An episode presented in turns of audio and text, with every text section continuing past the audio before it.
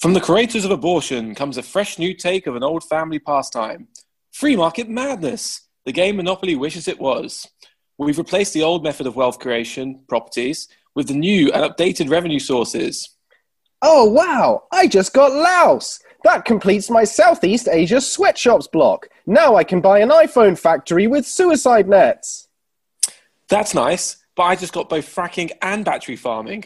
Good luck, losers. I just put a battalion of child soldiers on my nickel mine in Sierra Leone.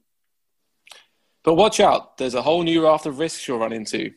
Oh, Dad, you just landed on FBI investigation. Pay the protection money or you'll die tragically of suicide. Oh, let's see what my chance card says.